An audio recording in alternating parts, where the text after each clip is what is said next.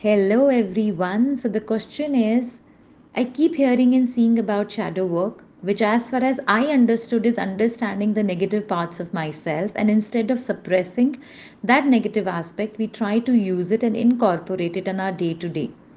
So, how exactly should I do this? कैसे करते हैं shadow work or what exactly is our shadow self? So Ankita first of all of course I don't know much about shadow work मैंने कभी नहीं पढ़ा है इस बारे में but one thing when you are explaining me what exactly you have understood about shadow work is of course the negative self that takes me to the point of duality duality means i have the capacity of being a devil and a dev at the same time that demon sitting inside me and that dev is also sitting inside me. It all depends on what I feed every day. However, however, I never ever reject that demon at all because the presence of the demon actually has made me what I am today because I knew because of the demon what I don't want to be. Simple.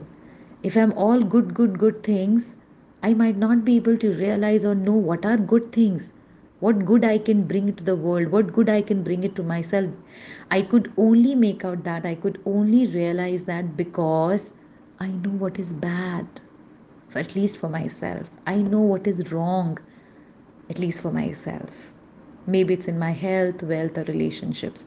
So, all part of yours needs to be accepted completely. And the same goes for ego also you know a lot of people discuss it with me that i i just want to let go my ego. I want to kill my ego. I want to you know not operate from ego.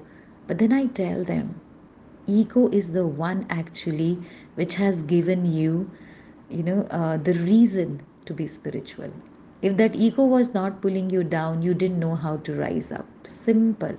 Anything which is bringing negativity in your life can actually teaches you what you don't want in your life, what you need to let go, what you have to embrace in life. So it's the negativity, it's the duality, it's the demon, it's the ego which is responsible for all the inner growth because that's the one which pushes you. That's the one which always sets the milestone, the next milestone. Okay, this much of ego has been handled, this much of negativity has been handled.